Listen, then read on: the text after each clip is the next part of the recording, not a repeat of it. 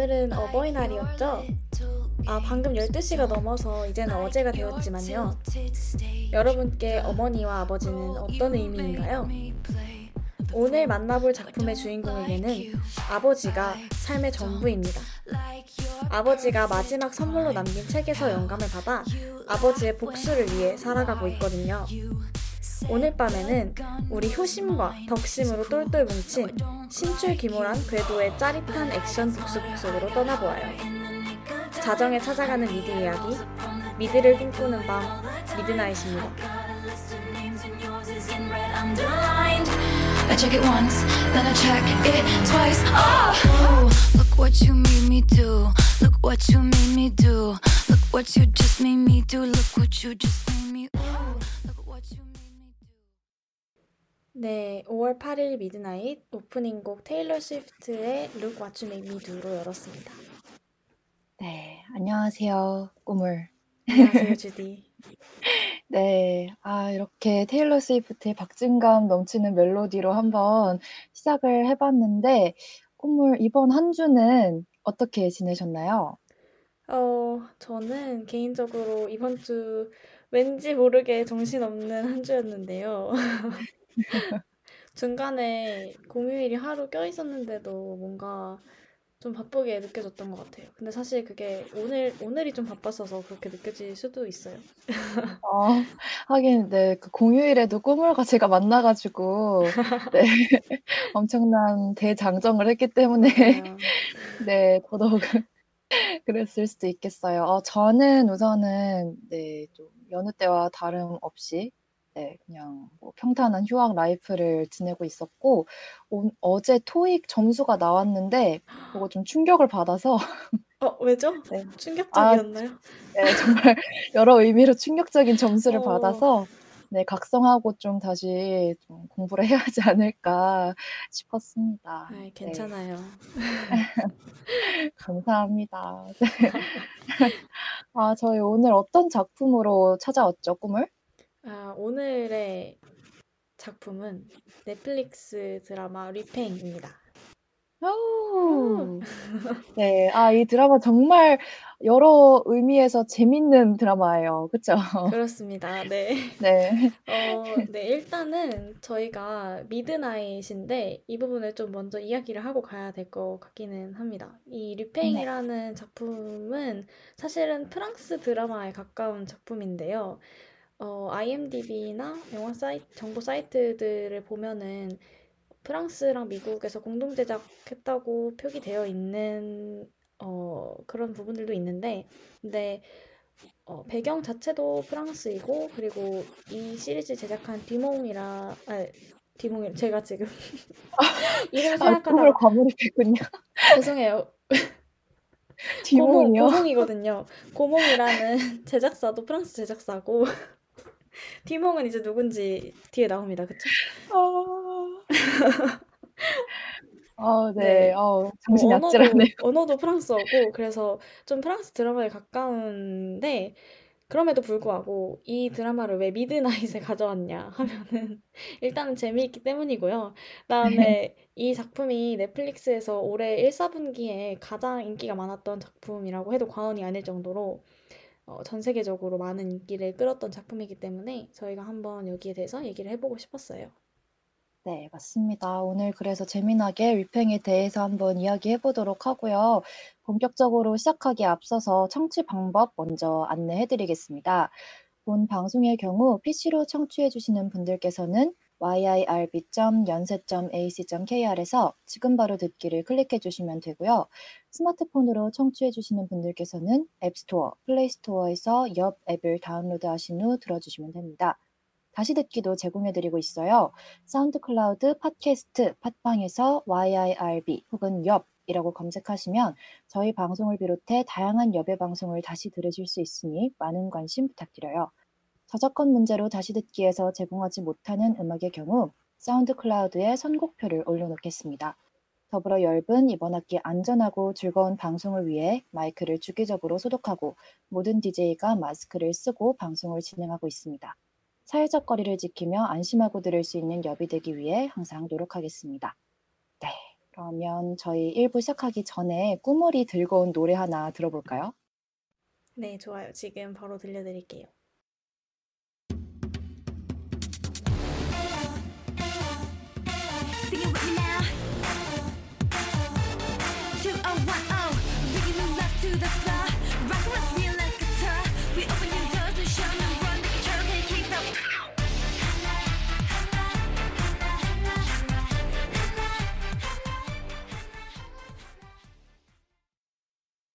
네, 1부 여는 곡으로 카라의 루팡 듣고 오셨습니다. 네, 아, 노래가 나오는 와중에 채팅창에 푸하하님께서 함께 루팡 노래를 불러주셨어요. 네, 아, 이게 오늘 저희가 다루는 작품 제목이 위팽인데 이게 바로 루팡이죠. 네, 그렇습니다. 그래서 꾸물이 루팡, 카레 루팡을 들고 오셨습니다. 네, 이렇게 댄스쟁이. 찰떡 같은 노래가. 네. 네, 그래서 저희 1부에서는 오늘도 이 류팽 드라마를 더 즐겁게 보기 위해서 있으면 좋은 배경 지식들을 소개해 드리려고 하는데요. 일단은 저희가 루팡이라는 노래도 듣고 왔고, 오늘 다루는 드라마의 제목도 류팽이니, 이 류팽이 도대체 누구인지 먼저 알아보면 좋겠죠? 네. 어, 일단 네. 이 넷플릭스 드라마 류팽의 원작은 프랑스 작가 모리스 르블랑의 추리소설 아르센 류팽 시리즈입니다.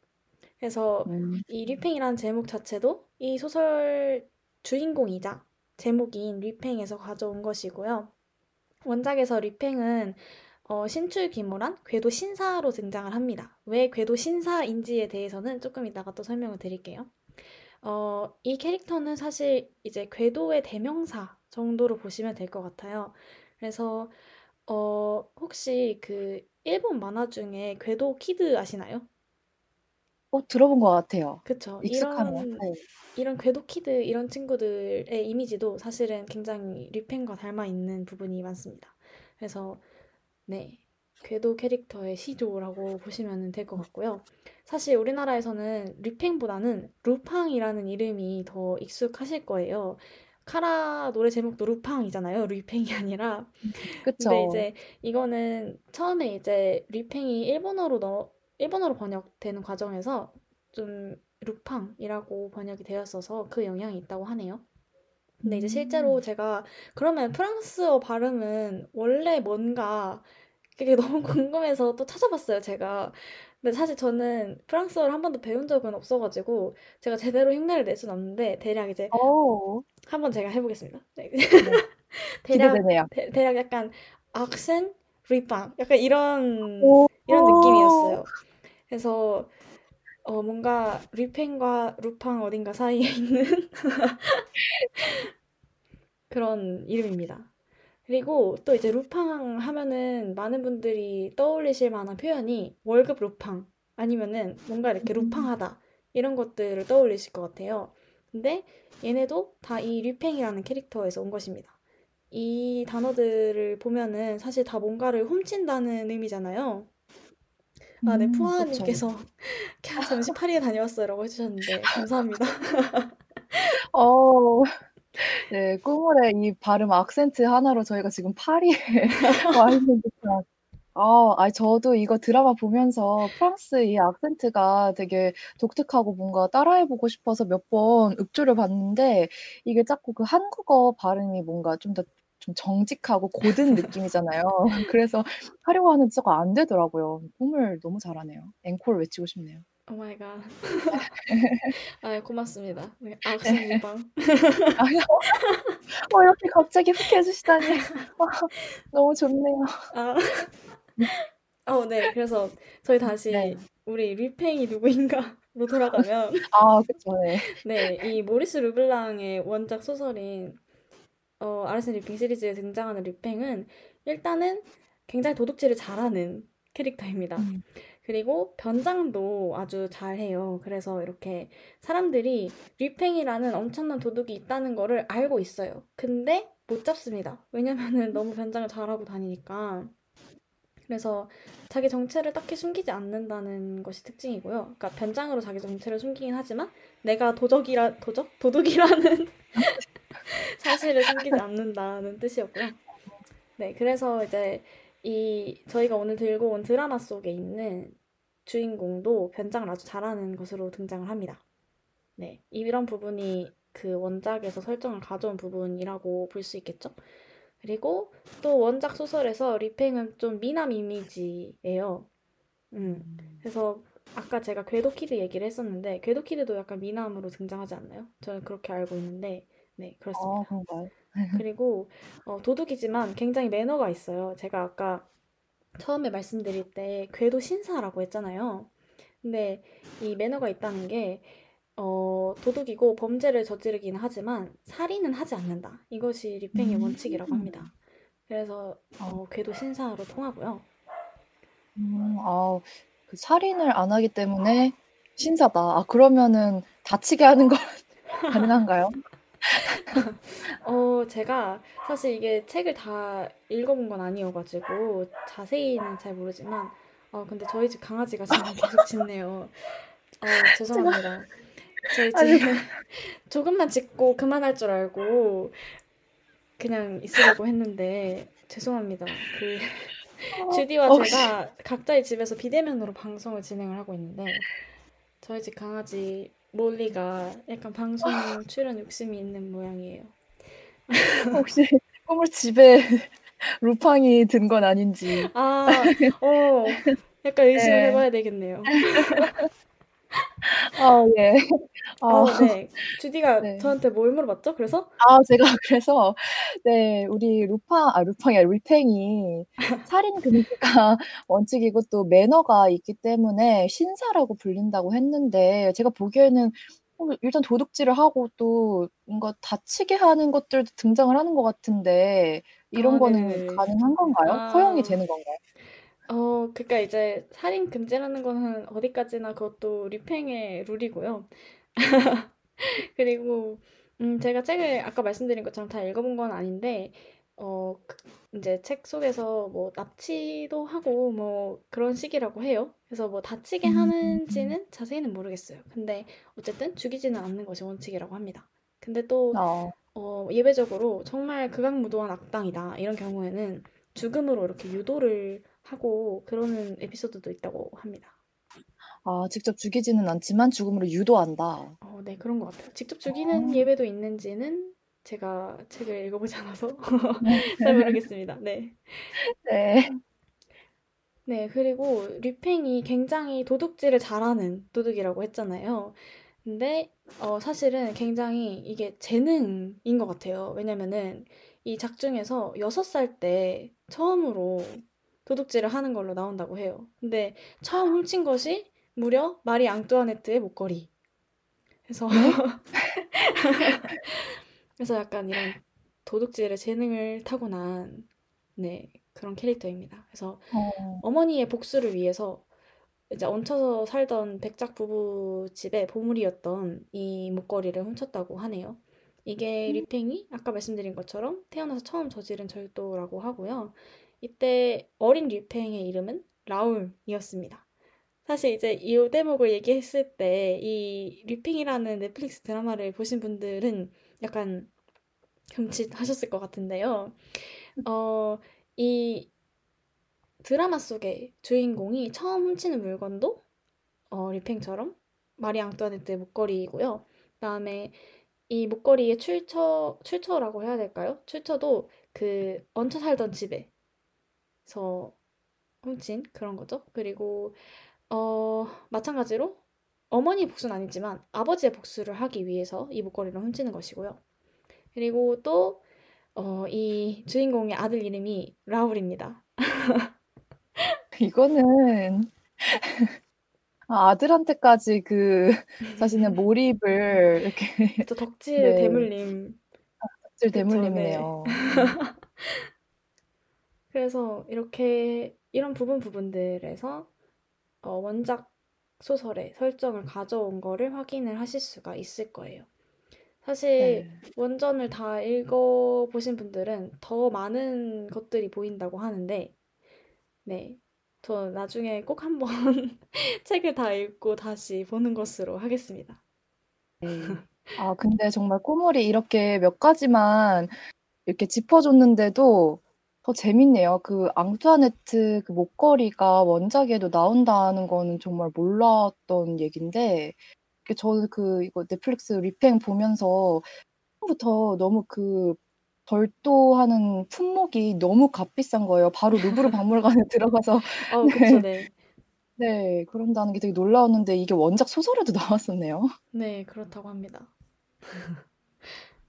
어, 그리고 이제 또 이야기를 해볼 부분은 제가 지금 계속 이 리팽이라는 드라마가 소설 리팽에서 많은 설정들을 가져왔다라고 이야기를 해드렸는데요. 설정을 가져왔다고 말씀드렸지만 이거를 어, 각색했다라고 말씀드리진 않았어요. 근데 왜 그렇게 이야기를 했냐면 어, 이 드라마 리팽이 현대를 배경으로 하고 있고 아르센 리팽이라는 소설의 설정을 바탕으로 만들어진 작품이기는 하지만 원작을 현대식으로 옮겨온 작품은 아닙니다. 이제 그것보다는 오마주의 형태를 하고 있다고 보시면 될 것 같아요. 그래서 주인공은 벌써 이름부터 이제 아산 디오프고 아르센 류팽이 아닙니다. 어, 다만 이제 류팽이 그 책 속에서 사용하는 트릭들을 이용해서 자기의 적이라고 할 수 있는 펠레그리니 가문이라는 곳에 복수를 하는 과정을 담은 작품이에요. 그래서 이제 이 작품하고 굉장히 많이 비교가 되는 작품이 BBC 영국 드라마 셜록인데요.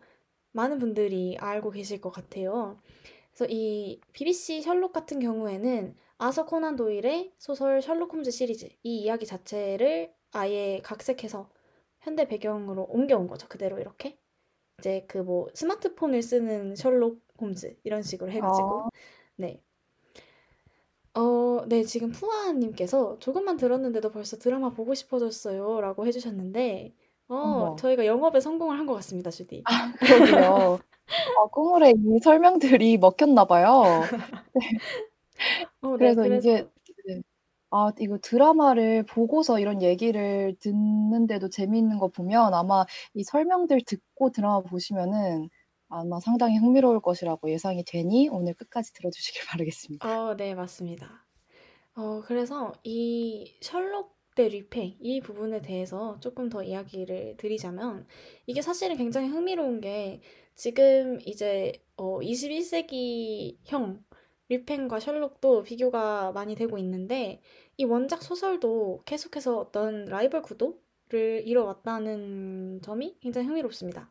사실 이게 어, 아르센 리팽 시리즈가 그 코난 도일의 셜록 홈즈 시리즈가 연재되던 당시에 동시에 연재됐던 작품이에요. 물론 이제 아르센 류팽이 셜록 홈즈보다 한 몇십 년 정도 늦게 등장한 캐릭터이긴 합니다.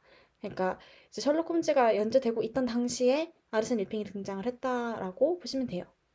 음. 그래서 어, 네, 그렇습니다. 이 라이벌 관계에는 사실 이 셜록과 류팽의 국적과도 관계가 있는데요. 어, 아시다시피 셜록은 이제 영국 탐정이고 류팽은 프랑스 도둑입니다. 근데 영국과 프랑스는 굉장히 오랜 라이벌 관계에 있는 나라들이에요. 그래서 뭐 많은 분들이 알고 계시겠지만 무려 100년 동안이나 서로 전쟁을 하는 역사도 있고요. 100년 전쟁이라고 하죠. 이제 뭐 자세한 내용은 기억이 안 나셔도 아마 세계사 시간에 이렇게 얼핏 맞아요. 들었던 기억이 나실 거라고 생각합니다. 네. 그래서 이런 관계가 있는데 이제 영국 출신의 셜록 홈즈의 인기가 유럽을 이제 평정을 합니다. 그러니까 이제 프랑스도 어떡해요? 아, 우리 질 수 없다. 셜록 홈즈를 이길 만한 인물을 만들자. 이렇게 생각을 한 겁니다. 그래서 한 잡지사가 이 작가인 모리스 르블랑한테 의뢰를 했다고 해요. 그런 셜록 홈즈를 능가할 만한 캐릭터를 만들어 달라. 그래서 탄생한 것이 아르센 류팽이라는 인물이라고 합니다. 어, 이런 배경이, 아니, 저는 너무 놀란 게 이게 만들고자 한다고 만들어진 게 일단 너무 신기하네요. 아, 그쵸. 네, 네. 그것도 사실 쉬운 일은 아닌데. 그러게요. 이렇게까지 오랫동안 회자될 정도로 이게 셜, 저는 원래 셜록은 그 소설 시리즈가 있다는 거를 너무 잘 알고 있었는데, 루팡은 뭔가 저희가 그냥 아까 꾸물이 말한 것처럼 월급 루팡하다, 뭐 루팡하다, 이렇게 하고 뭐 카라의 루팡 노래, 이런 거 위주로만 항상 떠올랐고, 소설 시리즈가 딱 떠오르진 않았었는데, 이렇게 그 경쟁 구도상에서 탄생한 하나의 소설이었군요. 이게 참 나라 간에 무력 싸움도 무섭긴 하지만 이런 문화 싸움도 진짜 그 영향력이 되게 강한 것 같아요. 오랫동안 이렇게 남아있는 거 보면. 어, 맞아요. 진짜 이렇게 오래오래 후대까지 남는다는 점에서도 정말 영향력이 큰 것 같습니다. 그래서 이렇게 리팽은 태생부터가 셜록하고 대결 구도에 놓여 있을 수밖에 없었던 캐릭터인데요. 이제 급기야 이 모리스 르블랑이 아서 코난 도일의 허락 없이 셜록 홈즈를 자기 작품에 등장시키기에 이릅니다. 네? 이게 무슨 어, 왜, 이게 왜, 어찌된 일이냐 하면은 이제 어, 아까 말씀드린 것처럼 류팽이라는 캐릭터가 약간 셜록 홈즈에 대항하기 위한 캐릭터로서의 정체성을 가지고 있다고 했잖아요. 그래서 이 어, 르블랑이 자기의 류팽 시리즈 속에서 셜록을 류팽한테 계속 당하는 좀 찌질한 캐릭터로 등장을 시킵니다. 심지어 네 그렇게 좀 비하하는 그런 느낌으로 등장을 시키는 거예요. 그러니까 이제 당연히 코난 도일은 화가 나죠. 이게 지금 나한테 허락도 없이 내 캐릭터를 저렇게 어 찌질하게 묘사하고 자신의 소설의 어떤 인기를 끌어올리는데 쓰다니 이렇게 된 겁니다. 근데 이제 이렇게 반발을 하니까 르블랑이 정말 이 부분이 저 같으면은 더 화가 났을 것 같은 부분인데 셜록 홈즈의 성하고 이름의 첫 글자만 서로 이렇게 바꿔요. 그래서 원래 셜록 홈즈인데 헐록 홈즈가 됩니다. 어머.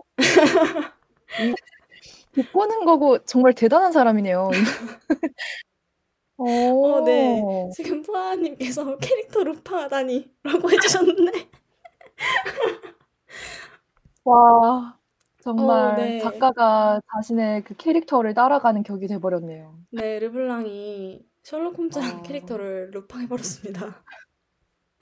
와, 어, 네. 그래서 이렇게 헐록 홈즈라는 캐릭터로 셜록 홈즈의 자리를 대체를 하게 되고요. 근데 이제 사실 이름만 딱 봐도 누가 봐도 셜록 홈즈가 너무나 생각이 나잖아요. 그리고 또 이 아르센 류팽에서도 계속 이 헐록 홈즈가 영국의 유명한 탐정이다 이렇게 소개가 됩니다. 그러니까 대놓고 저격을 한 것이죠. 어. 네. 그래서 심지어 또 우리나라에 번역된 번역본들을 보면은 그냥 어, 아르센 류팽 대 헐록 홈즈 이렇게 번역을 안 하고 아르센 류팽 대 셜록 홈즈 이렇게 해버린 것들도 많이 있어요. 그러니까 그 리팽 소설 번역본이에요? 네네. 그러니까 누구나 알고 있으니까 그런 것 같아요. 어쨌든 이제 이런 이유들로 인해서 셜록 홈즈 팬덤을 이제 셜록키언이라고 하는데 셜록키언들은 굉장히 류팽에 대해서 부정적인 감정을 가지고 있습니다. 특히 이제 모리스 르블랑을 굉장히 음, 좋아하지 않는 경향을 보이는데요. 충분히 이해가 가죠? 네.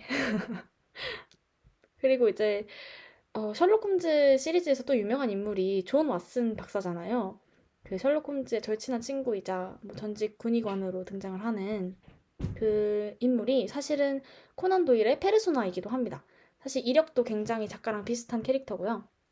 근데 어, 그 셜록 홈즈 시리즈를 보게 되면은 사실 존 왓슨이 셜록의 조수는 아니고요. 어, 굉장히 친한 친구이면서 또 자기 할 말은 하는 그런 캐릭터인데 이 뤼팽 시리즈에 등장하는 존 왓슨은 그냥 셜록 홈즈의 굉장히 수동적인 보조 정도로 묘사가 된다고 해요. 그러니까 이제 코난 도일 입장에서는 나를 나까지 나를? 나까지 그렇게 우습게 만들어 버린 거죠. 그러니까 당연히 코난 도일 입장에서는 어이가 없고 화가 날 수밖에 없었겠죠. 아, 아니, 이게 그거잖아요. 그냥 장난치는 게 아니고, 정말 하나의 약간 문화 하나의 소설을 만들어내는 과정에서 경쟁작의 그런 인물들을 마구잡이로 가져오는 게 저는 이분이 참 담력이 대단한 사람이라는 생각이 드네요. 아, 그렇죠. 네. 루팡을 캐릭터로 루팡을 해올 수 있는 담력. 대단하시네요. 아, 네. 저희가 그러면은 이번에 어, 아까 제가 설명드리는 과정에서 류팽이 6살 때 처음 훔친 그 작물? 작물이 아, 마리 앙뚜아네트의 목걸이라고 했잖아요. 근데 이 네. 목걸이에 대해서 조금 자세히 설명해 주실 수 있을까요, 주디가? 아 네 좋습니다. 어 우선은 꿈을 마리 앙뚜아네트가 누구인지는 아시죠? 어 네. 이 마리 앙뚜아네트라는 인물이 "빵이 없으면 케이크를 먹으라고 해." 이렇게 말한 걸로 알려진 그 사람 아닌가요? 맞습니다. 바로 그 뭐라 해야 될까요? 명언이라고 해야 될까요? 그 말로 상당히 유명하신 분인데 어 이 마루 앙 마리 앙뚜아네트를 둘러싼 어 좀 안 좋은 소문들이라고 해야 될까요? 그런 역사적 견해들이 많죠. 그게 바로 어 그 중에 하나가 이 "빵이 없으면 케이크를 먹으라고 해."라는 말인데 이런 것들도 모두 좀 시대를 거쳐오면서 "사실이 아니다."라는 그런 이야기들이 많이 돌고 있죠. 이렇게 소문만 무성한 그녀와 네. 관련된 또 하나의 빅 이슈가 바로 이 마리 앙뚜아네트의 목걸이 사건입니다. 우선은 마리 앙뚜아네트 목걸이라고 치면 다양한 이야기들이 나오는데 우선은 어 2007년 10월 27일 영국 크리스티 경매에서 18세기 말 프랑스 왕 루이 16세의 왕비 마리 앙뚜아네트가 지녔던 진주와 다이아몬드를 사용해 만든 목걸이가 공개된 적이 있다고 합니다. 어 목걸이에 사용된 다이아몬드가 바로 마리 앙뚜아네트가 지니고 있었던 거라고 해요. 1792년 혁명에 휩싸인 프랑스에서 탈출을 시도하면서 친구이자 영국 대사 부인이던 서덜랜드 백작 부인에게 진주와 다이아몬드가 담긴 가방을 맡겼다고 합니다. 어, 이런 이야기도 있고요. 그리고 가장 유명한 게 바로 다이아몬드 목걸이 사기 사건입니다. 어. 어, 볼, 네, 본래는 이 다이아몬드 목걸이라는 게 루이 15세가 자신의 애처에게 주려고 만들어진 거라고 해요. 그런데 사망을 했대요. 이 목걸이를 이제 뭐 어떻게 하지 못하고 루이 아. 15세가 사망을 합니다. 그러자 이거를 만들고 있던 보석성이 당황을 한 거죠. 아 만들라고 했는데 사망을 네. 한 거군요. 네. 본인한테 만들라고 해서 만들고 있었는데 사망을 하신 거예요. 그래서 이거에 이제 '어 이걸 어떻게 처리를 해야 되나.' 하면서 당황을 하고 있던 찰나 라모트 백작 부인이라는 사람이 등장을 합니다. 이 여인은 원래는 잔느라는 이름을 가진 사람인데 백작 부인이라고 사칭을 하고 다녔던 사람이라고 해요. 이 사람이 바로 그 보석상과 또 왕비의 환심을 사려고 했던 추기경을 속이면서 사기극을 벌이게 됩니다. 어 우선은 왕비한테 자신이 이 목걸이를 전해줄 거라고 뻥치고 추기경을 앞세워서 보석상한테서 그 목걸이를 할부라는 그런 개념으로 구입을 합니다. 어. 어 네. 돈을 다 이제 지불하진 않고 구입을 한 거예요. 그러고서는 자신을 왕비라고 이렇게 여러 방식으로 사칭을 하면서 마리 앙투아네트에게 그 목걸이를 전달을 한 것처럼 속였다고 해요. 어 그러면은 이 잔느라는 여인은 백작 부인으로도 사칭을 하고 왕비라고도 사칭을 한 건가요? 네. 이게 뭐 약간 편지도 네 그 왕비가 쓴 것처럼 해 가지고 전달을 하거나 그 추기경이 왕비를 뭐 직접 만나고 싶다고 했을 때도 다른 사람을 왕비인 것처럼 속여 가지고 내보내서 만나게 하고 이런 식으로 사기극을 펼쳤다고 전해지고 있다고 해요. 아하. 어 네. 굉장히 이 모리스 르블랑 뺨치는 담력인 것 같습니다. 네 그렇네요.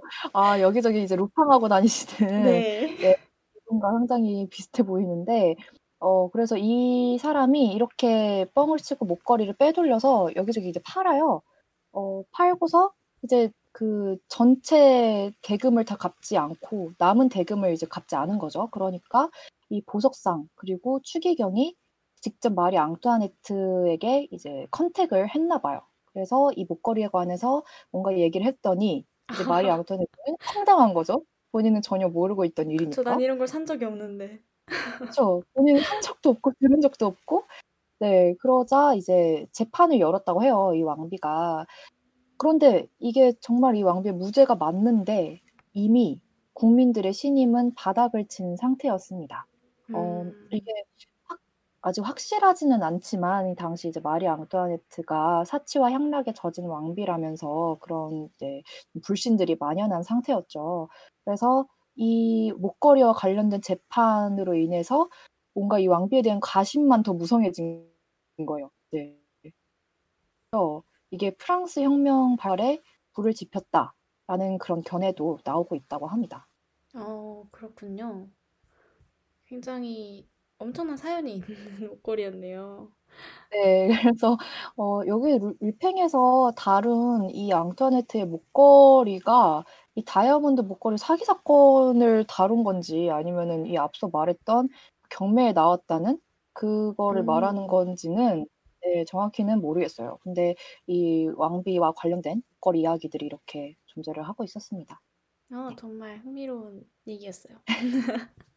아, 저는 이게 네. 진짜로 있는 목걸이라는 것도 좀 신기한 것 같아요. 그냥 소설이나 드라마에 등장하는 소품이 아니라, 네. 맞아요. 저도 이게 진짜로 존재하는 건가 싶어 가지고 찾아봤는데 실제로 여러 가지 포스트가 포스팅이 많이 나와 있어서 굉장히 놀랐었고 어 이분에 관한 역사는 뭔가 정말 견해가 다양하기 때문에 네 제가 이렇게 소개해 드린 것들도 너무 어 맹신을 하지는 마시고요. 네. 네. 그러면 이렇게 배경 지식을 알아보았고 노래 한곡 듣고 이 드라마에서 주목할 부분들에 대한 DJ들의 픽 한번 들고 찾아오겠습니다.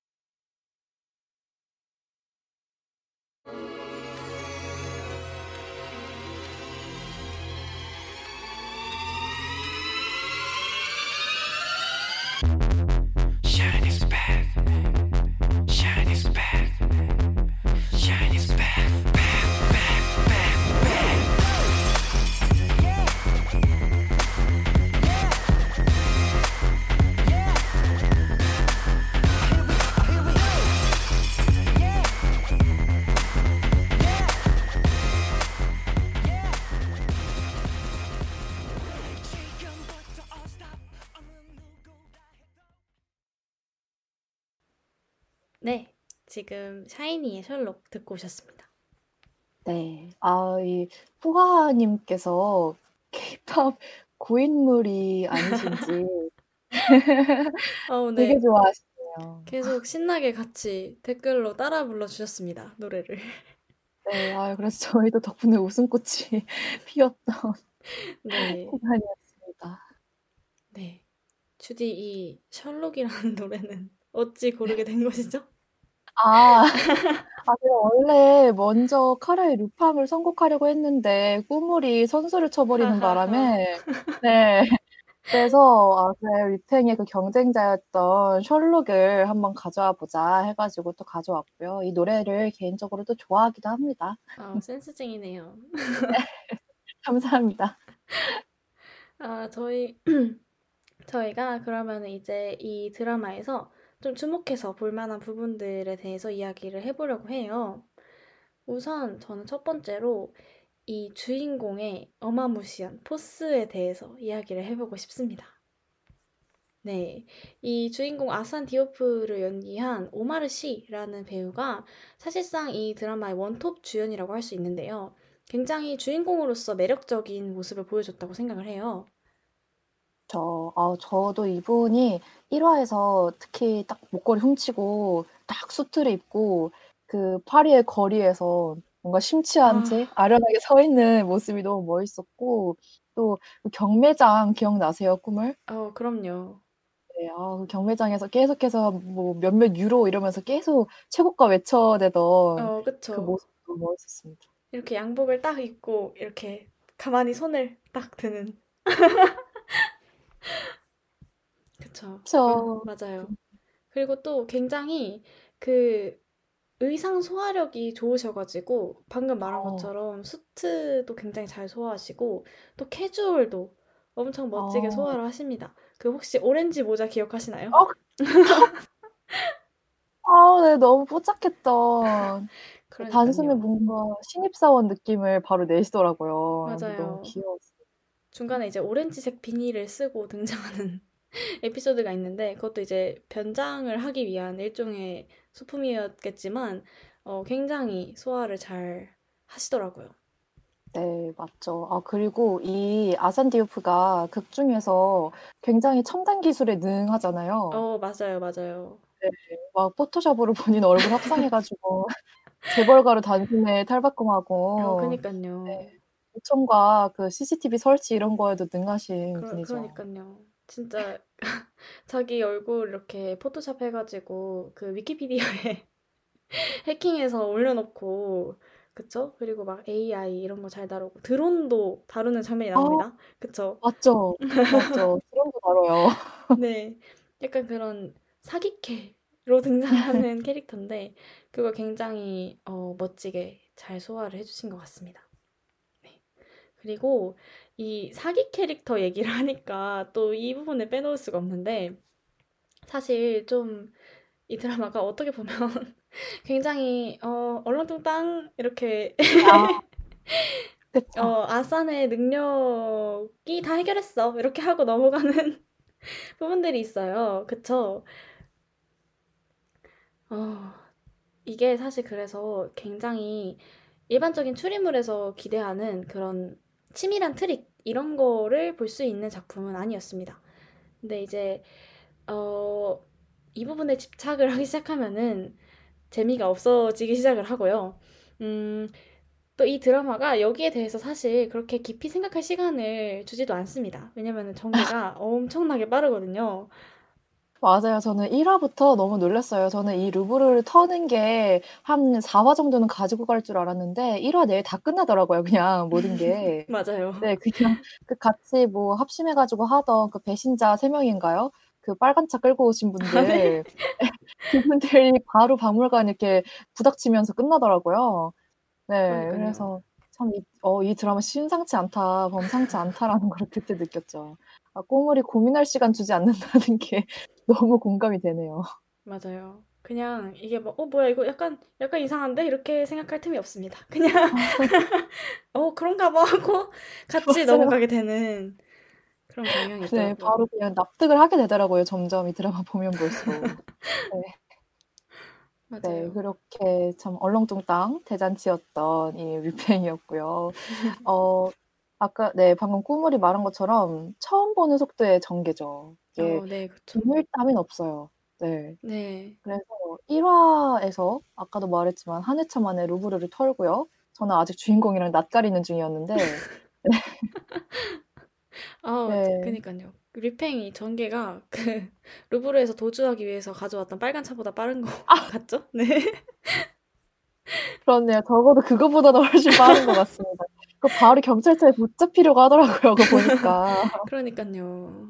네, 그리고 2화에서 이제 아산이 사립교회 신입생으로 가게 됩니다. 근데 거기에 딱 전학이라고 해야 될까요? 간 첫날에 한 두 명의 학생이 아산한테 어슬렁거리면서 다가오더니 이상한 발언들을 해대요. 그러면서 괴롭히는데 그때 댕자맹 페렐, 그 아산 디오프의 어, 아주 좋은 친구가 될 분이 나타나더니 야, 너네 지금 신입생 괴롭힌다고 교장한테 이럴 거야! 라고 하니까 그 두 명이 바로 도망가요.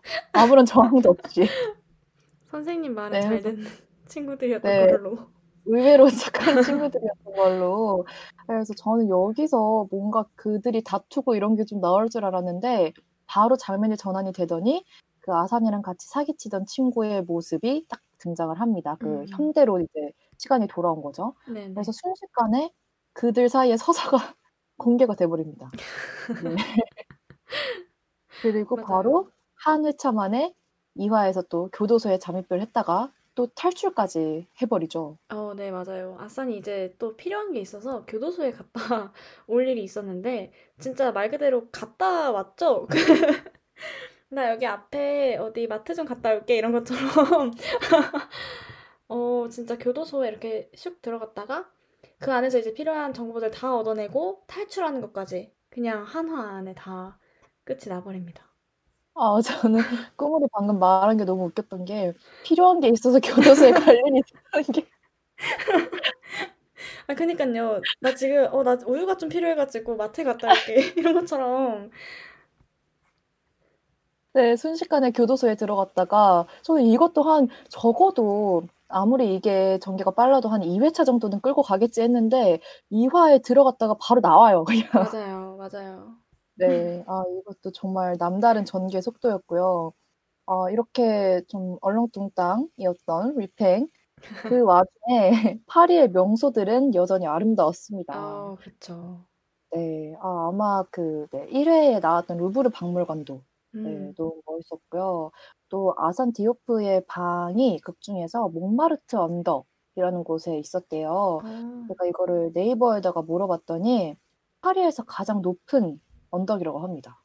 음, 그렇군요. 아, 네, 저는 그래서 그게 음. 몽마르트 언덕인 줄은 몰랐어요. 그 몽마르트 언덕이라는 이름은 굉장히 유명하잖아요. 네, 네. 맞아요. 저도 전혀 몰랐는데 거기에 있었다고 해요. 여기가 가장 높은 곳이기 때문에 경치가 매우 아름다운 곳이라고 하고요. 또 생투앙 벼룩시장도 등장을 한다고 합니다. 그 아산에 제일 친한 친구 있죠? 아까 그 괴롭히는 친구들로부터 교장 선생님을 빌어서 구해줬던 그 친구가 운영하는 골동품 상점, 그게 바로 이 생투앙 벼룩시장에 있다고 합니다.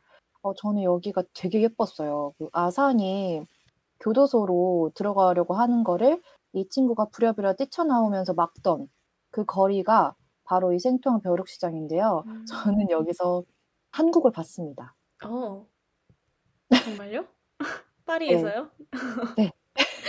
어디죠? 바로, 바로 서울숲역에서 나와서 서울숲으로 가는 그 길거리랑 닮았습니다. 서울숲이요. 네. 아, 아, 파리의 서울숲이. 아, 네. 서울숲으로 가는 그 길거리가 이런 식으로 생겨 있는 곳들이 있거든요. 막 이렇게 좀 카페들 있고 좀 좁고 아기자기한 길거리가 아, 있는데, 근데 어디 네. 말씀하시는지 알것 같아요. 그 성수동 아, vibe. 아, 맞아요. 성수동 vibe. 바로 그것을 이 생투앙 벼룩시장에서 느낄 수가 있었습니다. 네. 아, 근데 저도 진짜 네. 방금 말씀하신 그 아산에 제일 친한 친구가 운영한다는 그 골동품 상점이 너무 네. 예뻤어서 기억이 나요. 정말 그 그쵸. 앤틱한 분위기. 아, 맞죠. 앤틱한 그 고풍 분위기가 너무 예뻤고, 어, 저는 그 서울숲의 아기자기한 곳이 닮았다고 했지만, 실제로 생투항 벼룩시장은 7헥타르에 다다르는 거대한 명소라고 합니다. 어, 어, 서울숲이 네. 아닌데요? 아, 그렇네요. 여기서 약간의, 아, 아, 좀 아쉽네요. 아, 이, 아, 푸아님께서도 상당히 좋아해 주시고, 그, 네, 소매치기가 많으니까 주의하라는 얘기가 있어요. 이 생투항 벼룩시장이. 어, 네, 여러 가지 상점들이 몰려 있기도 하고 참 넓고 사람이 붐비는 곳이기 때문에 소매치기가 많이 네, 일어난다고 합니다. 음, 어, 정말 꿀팁 감사합니다. 약간 관광 명소인 것 같은데 지금 주디가 얘기하는 거 들어보면은 제가 코로나 끝나고 유럽 여행 갈 때 꼭 참고를 하겠습니다. 네. 만약에 여건이 안 되신다면 서울숲 그 길거리를 한번 아, 가고 싶은데 아, 네. 네, 좋습니다. 네. 그리고 네, 릭상부르 공원도 나오는데요. 꿈을 혹시 거기 기억나요? 그 주황색 옷 입고 자전거 추격신 아, 있었던 그 배달원으로 아, 위장해가지고 가는 네, 그 무슨 양파 빼고? 뭐 빼고. 했던 그 햄버거 주문하는 아, 네. 네, 맞아요. 바로 그곳인데요. 거기가 리쌍부르 공원에서 촬영을 한 거라고 합니다. 그, 네, 아산이 배달원으로 또 변장을 해서, 네, 네. 리핑처럼 변장을 해서 사기를 쳤던 곳이기도 하고, 그, 이름이 뭐였죠? 목걸이 사기친 그 아저씨의 딸과, 아, 그 이제 펠레그리니가의 이제 아, 그 자제분이신 그쵸. 거죠? 네. 네, 그쵸.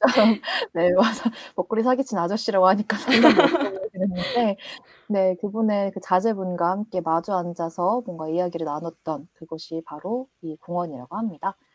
아, 그리고 그, 이 아산이 자신의 아들에게 위펜 과몰입을 대물림해주는 장소죠. 네, 그 다리가 바로 퐁데자르라고 합니다. 여기가 어, 원래는 사랑의 다리라고 해서 자물쇠를 마구 음. 달아뒀던 곳이라고 어, 여기는 해요. 그러면 파리의 남산이네요? 와우, 그렇죠. 아, 파리까지 안 가도 돼요. 우리나라에서 다 해결이 됩니다. 네, 그래서 원래 여기도 그 남산처럼 자물쇠를 마구 달아두던 곳이었는데요. 다리가 무게를 견디기 어렵게 되면서 지금은 자물쇠를 다 오, 이제 네, 사라졌다고 해요. 그리고 여기가 바로 그 루브르 박물관이랑 프랑스 할리몬을 잇는 다리라고 합니다. 어, 굉장히 많은 사랑의 자물쇠들이 걸렸던 모양입니다. 네, 그러게 네. 말입니다. 이렇게 파리의 명소들까지 어, 알아봤습니다. 네. 어, 주꾸님께서 두 분은 다 보신 건가요? 매번 다 보신 것 같아서 신기해요. 라고 남겨주셨는데, 네, 저희 두 DJ가 매주 방송을 위해서 방송을 위해서라기보다는 재미있으니까 아, 매주. 부지런하게 미드를 보고 있습니다. 네, 어, 그리고 네. 푸아님께서 말이 멀리 있지 않다 눈웃음 해주셨는데 그렇습니다. 멀리 있지. 않습니다. 빨리 멀리 있죠. 네, 모두 우리 주위에 있습니다. 어, 네, 저희가 이렇게 어, 더 즐겁게 뮤팽을 즐기기 위한 배경 지식들과 이 드라마를 보면서 좀 눈여겨보면 좋을 부분들을 한번 짚어봤어요. 이제 그러면은 어, 명장면 명대사를 소개하는 2부로 넘어가기 전에 노래 한 곡 더 듣고 오시겠습니다.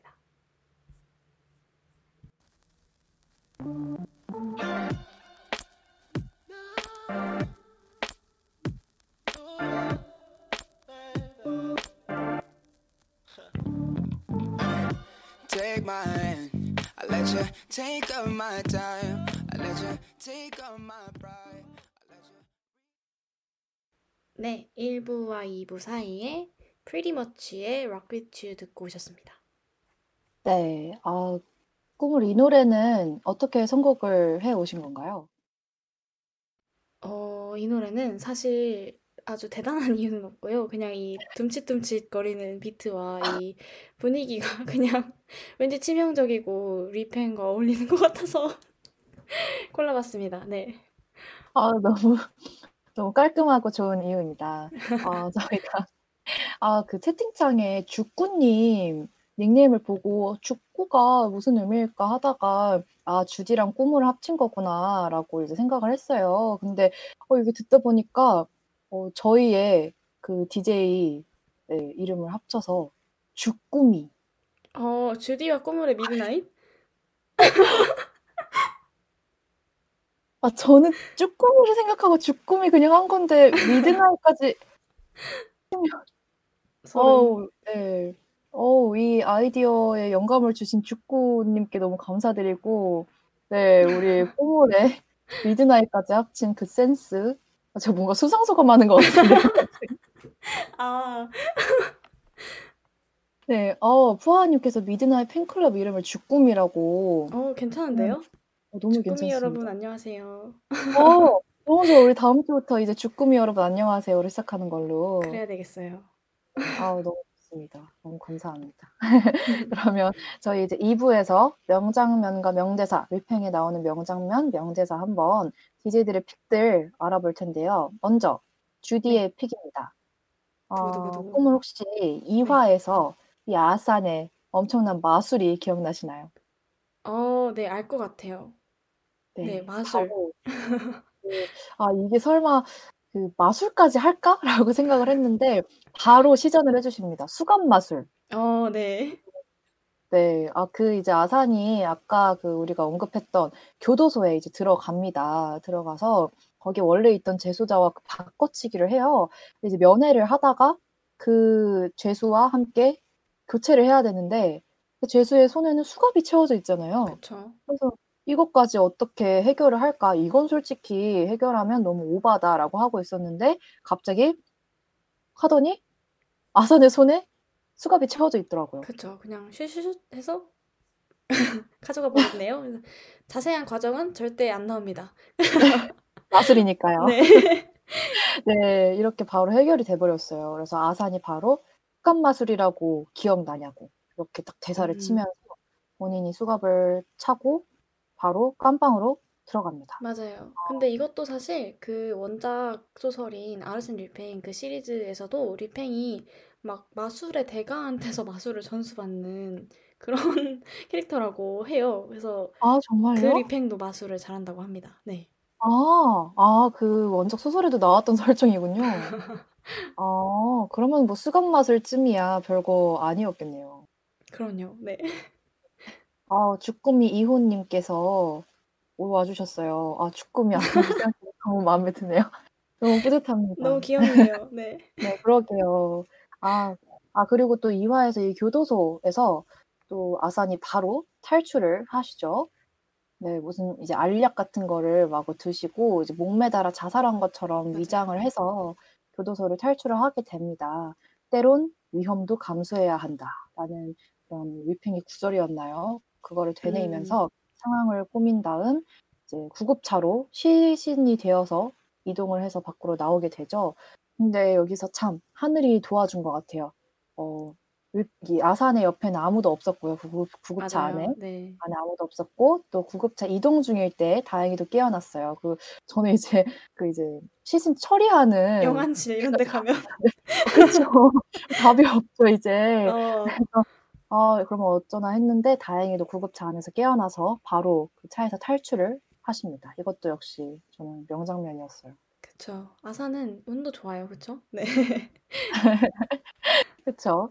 그리고 2화에, 아, 저는 2화에서 너무 마음에 드는 게 많이 나왔나 봐요. 음. 2화의 마지막 씬에서, 어, 이거 기억하실지 모르겠는데, 그, 아산이 교도소에서 자신의 아버지와 뭔가 연관이 있던 분을 한 분 만나게 되죠. 그, 어, 분의 네. 네, 뭐 요청이었을까요? 자신의 부인을 좀 이렇게 잘 살 수 있게 돌봐달라 이런 말씀을 해주셨는데 아산이 나가자마자 그 코메 부인한테 제비처럼 가서 몰래 다이아몬드 하나를 놓고 나옵니다. 그쵸. 네. 약간 은혜 갚은 까치 vibe로. 아, 그쵸. 은혜 갚은 까치 vibe. 네, 맞아요. 그래서 저는 아 좀 이게 저는 자꾸 드라마를 K 드라마를 많이 보다 보니까 따지면서 보게 돼서 아, 이 아주머니께서 그 다이아몬드 팔다가 이거 그 마리 앙토네트 목걸이 다이아몬드인 거 들켜서 도둑으로 몰리면 어떡하지? 아, 그 이러면서 작물인데. 네. 아, 근데 이거 아, 그러면 어떡하지? 이거 아선 어떡하려고 이런 거지? 라는 생각을 계속 하면서 봤어요. 근데 원래 이렇게 좀 이렇게 음, 따지면서 보는 편인데 최근에 그 펜트하우스 보면서 이런 게 좀 덜해진 것 같아요. 아, 그쵸. 그것도 이렇게 질문하면 안 되는. 아, 맞아요. 질문 금기시되는 네. 드라마였기 때문에 약간 좀 분위기가 비슷하네요. 어, 네. 네. 그리고 마지막으로는 4화에서 어, 이 아산과 함께 힘을 합쳤던 파비엔 그분이 나오시죠. 그분이 이제 아산의 질문 그리고 마지막에 스파 스파이라고 해야 되나? 그 누가 잠입해서 음, 이분께 네네네. 지시를 요구를 했을 때도 훌륭한 기자는 정보원 전체를 누설하지 않아라고 아. 명대사를 남겨주십니다. 아, 이것도 멋있었죠. 너무 멋지죠. 사실 이 기자님 캐릭터가 그냥 어, 전체적으로 좀 멋진 캐릭터긴 해요. 그쵸? 맞아요. 네. 여러 가지 멋진 설정을 모두 이제 네, 한 몸에 가지고 계시던 분인데 이렇게 명언까지 남기시고는 아쉽게도 네, 그쵸. 사망을 명을 하시. 달리하신. 네. 아, 참 아쉬웠어요. 저는 이분 맞아요. 캐릭터가 아니, 이분도 너무 저의 예상보다 빨리 희생되셔서 이 불꽃 전개, 불꽃 전개 때문에, 그쵸. 맞아요. 아니 1 화에서도 아버지 관련해서 나오는데 바로 그 교도소 들어가셨다가 네, 이제 자살을 하시는 그 장면이 바로 나왔고 맞아요. 네, 아, 그렇네요. 이 4 화에서 파비행도 그 목매달아 있었. 맞아요, 그쵸? 맞아요. 네네. 그러면 참, 네, 아산에게도 뭔가 좀 충격적일 것 같기도 하고. 아, 근데 아산도 교도소에서 나올 때 목매달아 자살한 것처럼 네. 위장을 했었는데. 어, 아, 뭐지? 뭘까요? 뭐 하나의 여기 하나의 컨셉인가? 라는 생각도 드네요. 네, 음, 이렇게 주디의 명대사 명장면은 여기까지였습니다. 어, 네. 굉장히 이 화를 인상 깊게 보신 걸로, 그쵸? 맞아요. 네, 2화 보면서 바로 여기 대본에다가 막 적으면서 봤던 기억이 납니다. 음, 네. 어, 맞아요. 이화 재밌었죠. 어, 저는, 저는 일단 1화에서 하나를 꼽고 싶은데, 그 1화 마지막쯤이에요. 이 주인공인 아산이 굉장히 변장을 잘하는 캐릭터라고 했잖아요. 그래서 가명도 이렇게 사용을 많이 하는데, 그 가명을 사용할 때도 본인의 이 덕심을 숨기지 못하고, 아르센 리팽이라는 이 철자를 가져다가 에너그램이라고 하죠. 이렇게 슉슉슉 순서를 섞어가지고 새로운 글자를 만드는 그런 방식으로 자기 가명을 만듭니다. 이 anagram이라는 게 그 해리포터 보신 분들은 아실 텐데 그 톰 마볼로 리들 이렇게 써놓고 슉 하면은 Lord 볼드모트 이렇게 되는 게 있어요. 이제 그런 저- 장면이 있는데 그 부분 그런 게 이제 anagram입니다. 하여튼 그렇게 anagram으로 자기 가명을 만드는 이 아산이 이것 때문에 살짝씩 꼬리 잡히기 시작합니다. 왜냐면은 자기만 뤼팽 덕후인 줄 알았는데 알고 보니까 경찰에도 뤼팽 덕후가 있었던 거예요. 그래서 이제 그 경찰서에 있는 약간 막내 경찰 격인 음, 유수프라는 경찰이 그 이제 그때 당시 그 언제였죠? 그 루- 루브르에서 경매할 때 사용했던 폴 세르닌이라는 이름을 이렇게 받아 적다가 갑자기 자기 책상에 있는 아르센 리팽 책을 이렇게 봅니다. 그래서 왠지 이상하다고 생각하죠. 그래서 써봤더니 아르센 리팽으로 폴 세르닌을 만들 수 있는 거예요. 그래서 이제 딱 촉이 옵니다. 네. 그래서 아 뭔가 덕후와 덕후가 통하는 이 장면 저는 이게 조금 인상적이었습니다. 네. 아, 저도 이거 보면서 이 경찰 유스프가 자꾸 화이트보드에다가 그 철자 하나씩 적어가지고 메모 자꾸 붙이더라고요. 그래서 아니 이걸 어떻게 알아채지? 라고 하면서 아, 이거를 솔직히 주변 사람들이 바로 납득하면 이거는 진짜 용납이 안 된다 했는데 그 찰나 바로 한 이제 경찰이 이 유스프의 말을 듣고 면박을 주죠. 아, 네. 어, 그럴 시간 있으면은 뭐 모시기 모시기 하면서 면박을 주는데 이때 솔직히 저는 사이다였어요. 네. 자꾸 이 경찰이 리팽 책을 자꾸 들여다보고 계속 거기 집착을 하더라고요. 범인 잡아야 되는데. 네네. 그래서 아 자꾸 이제 그랬는데 면박을 바로 주시더라고요. 아, 네. 네. 근데 이제 사실은 덕후의 촉이 정확했다는 거. 그쵸. 사실은 정확했던 거죠. 네. 그러니까요. 어, 그리고 또 저는 명장면으로 3화의 한 장면을 꼽고 싶은데, 그 제가 1부에서 말씀드렸던 장면 중에 이제 이 아산이 오렌지 비닐을 쓰고 나오는 아. 에피소드가 있다고 했잖아요. 근데 이제 어, 그때 이 아산이 자기의 아버지한테 누명을 씌우는데 좀 큰 역할을 했던 경찰 이분이 디모 이분이 디모입니다. 이 디몬 경장님을 어, 납치하기 위해서 접근을 하는 에피소드예요, 3화가. 근데 이제 여기서 어, 약간 자기가 궁지에 몰리니까 이제 막 어, 당신 지금 내가 흑인이라고 어, 인종차별 해가지고 이러는 거야? 이러면서 막 몰아붙이는 장면이 있단 말이에요. 그래서 이제 상대가 당황을 해서 본인은 이제 위기를 빠져나오게 되죠.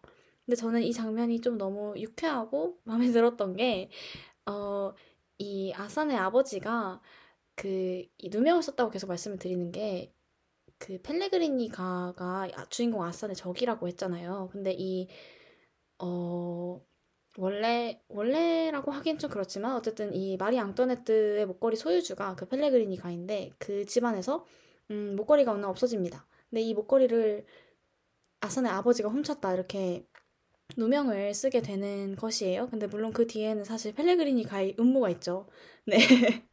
대략 어. 그런 내용인데, 이제 아산의 아버지가 이 당시에 굉장히 좀 쉽게 누명을 뒤집어 쓸 수 있었던 배경에는 물론 어떤 경제력이나 계급 차원의 문제가 있겠지만 또 어, 우리나라랑은 조금 다른 점이 여기에서는 인종에 의한 어떤 위계들이 있다는 것이죠.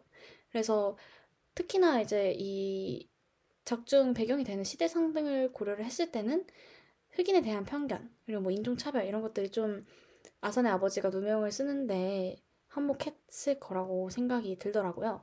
근데 이제 물론 아산이 어른이 된 시점에도 여전히 인종차별이라는 건 존재를 하지만 또 이 인종차별적인 기제를 자기한테 유리한 쪽으로 비틀어서 사용을 할수 아. 있다는 게 좀 되게 재미있게 느껴졌던 것 같아요. 아, 맞아요. 저도 이 장면 되게 좋아하는데 우선은 그 디몽 그 경장님의 컴퓨터였나요? 거기서 야동을 뭐 발견했다고 하면서 맞아요. 피해를 쓰는 장면인데 여기서 그 아산이 이제 내가 흑인이라고 인종차별 하는 거냐 이러면서 소리를 지르고 또 내가 당신 야동을 못 치워줘야 되냐 이런 식으로 네 이제 소리를 지르면서 그 상황을 요리조리 빠져 나가는데 저는 거기서 우선은 아산 그 연기하신 그분 그 배우분이 어 이런 발랄하고 음 뽀짝한 그런 네. 연기 하셔도 되게 잘할 것 같다라고 생각했어요. 어, 네, 근데 사실 주디가 굉장히 정확하게 보셨습니다. 왜냐면은 네. 이, 이 주인공 역할을 맡은 오마르 씨라는 배우가 코미디언이기도 해요. 충격. 어머. 어, 그러시구나. 그렇습니다. 네. 어, 제가 그런 면모를 캐치를 한 건가요? 이 장면에서? 아주 매의 눈이네요. 네. 아, 매의 눈이 됐습니다. 아, 네. 그리고 또 약간 뜬금없을 수는 있겠지만 꾸물이 자신한테 불리한 어떤 기재를 비틀어서 유리한 걸 만들어냈다고 했잖아요. 그거를 보니까 테일러 스위프트가 좀 떠오르는 어, 지점이 있었습니다. 네네. 네. 이분이 여러 가지 루머를 항상 이제 겪고 계시는데, 어, 자기를 남성 편력 대마왕이다라고 몰아가는 그런 시선을 활용을 해서 Blank Space 이런 명곡을 또 탄생을 시키고요. 또 교활한 뱀 같다는 그런 비난에 맞서서 Look What You Made Me Do 여기 뮤비에 뱀들을 아예 그냥 대놓고 등장을 시키면서 그거를 활용을 합니다. 음, 맞아요. 그래서 네, 이런 모습들이 되게 멋있게 저는 개인적으로 느껴졌어요. 근데 너무 놀란 게 그냥 이거 대본 꿈물한테 얘기 안 하고 여기에다가 이제 써놓았었는데 꿈을 오프닝 곡으로 스위프트 그리고 아침에 미드를 가져왔더라고요. 텔레파시가 통해버린 것이었습니다. 네. 정말 놀라울 따름입니다. 역시 우리 주꾸미로 하나를 뭉치는 데는 다 이유가 있었던 거. 어, 그러니까요. 그래서 이렇게 여러 가지 명대사 명장면을 살펴봤고요. 어, 이제 또 2부를 마무리할 시간이 다가왔네요. 어, 오늘도 이렇게 신나게 덕질을 하다 보니 아, 오늘은 또 생각해 보니까 리팽 덕후가 등장하는 드라마를 덕질을 해보았네요. 아, 그러게요. 꼬리에 꼬리를 무는 네. 그런 상황이 되어버렸네요.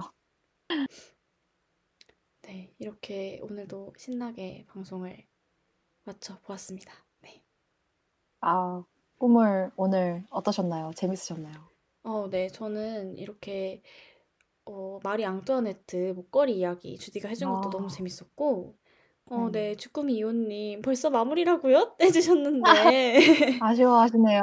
아이고. 어, 저희는 다음 주에도 미드나잇에 주꾸미 여러분을 기다리고 있을 테니 너무 아쉬워하지 말아주세요. 네. 아, 저도 오늘 너무 재밌었고, 우선은 주꾸님 덕분에 주꾸미라는 이 우리 팬덤 이름까지 형성을 하게 되어서 정말 여러모로 보람찼던 시간이었고요. 저희가 또, 네, 다음 주에 어, 네, 즐거운, 네, 시간으로 찾아올. 텐데, 어떤 작품으로 돌아올 예정이죠? 어, 네, 저희가 이번 주부터는 다음 주에 어떤 작품으로 찾아올지 미리 우리 주꾸미 분들께 소개를 드리기로 했어요. 왜냐면은 보고 와서 저희랑 같이 이야기를 나눠보면은 또 재미가 있을 것 같아서 다음 주에 저희가 가져올 작품은 어, 루머의 루머의 루머 시즌 1입니다. 이거는 참 여러, 정말 여러모로 많이 회자가 되고 있는 작품인데, 시즌이 되게 많잖아요. 맞아요. 이게 지금 시즌 4까지 나와 있고, 그게 이제 최종 시즌인데요. 저는 사실 시즌 3까지, 음, 이거, 이 드라마를 봤습니다. 근데 개인적으로는 시즌 2까지만 추천을 드리고 싶은 작품인데, 더 자세한 얘기는 이제 다음 주에 나눠보도록 해요. 네. 어, 아, 주꾸미 이호님께서 이거 되게 보고 싶었던 작품이라고 하시는데, 저희가 시즌 1을 중심으로 다룰 것이니까요. 함께, 네, 보고 다음 주에도 찾아와 주시면 감사하겠습니다. 네, 좋습니다. 그러면은 저희는 다음 주에도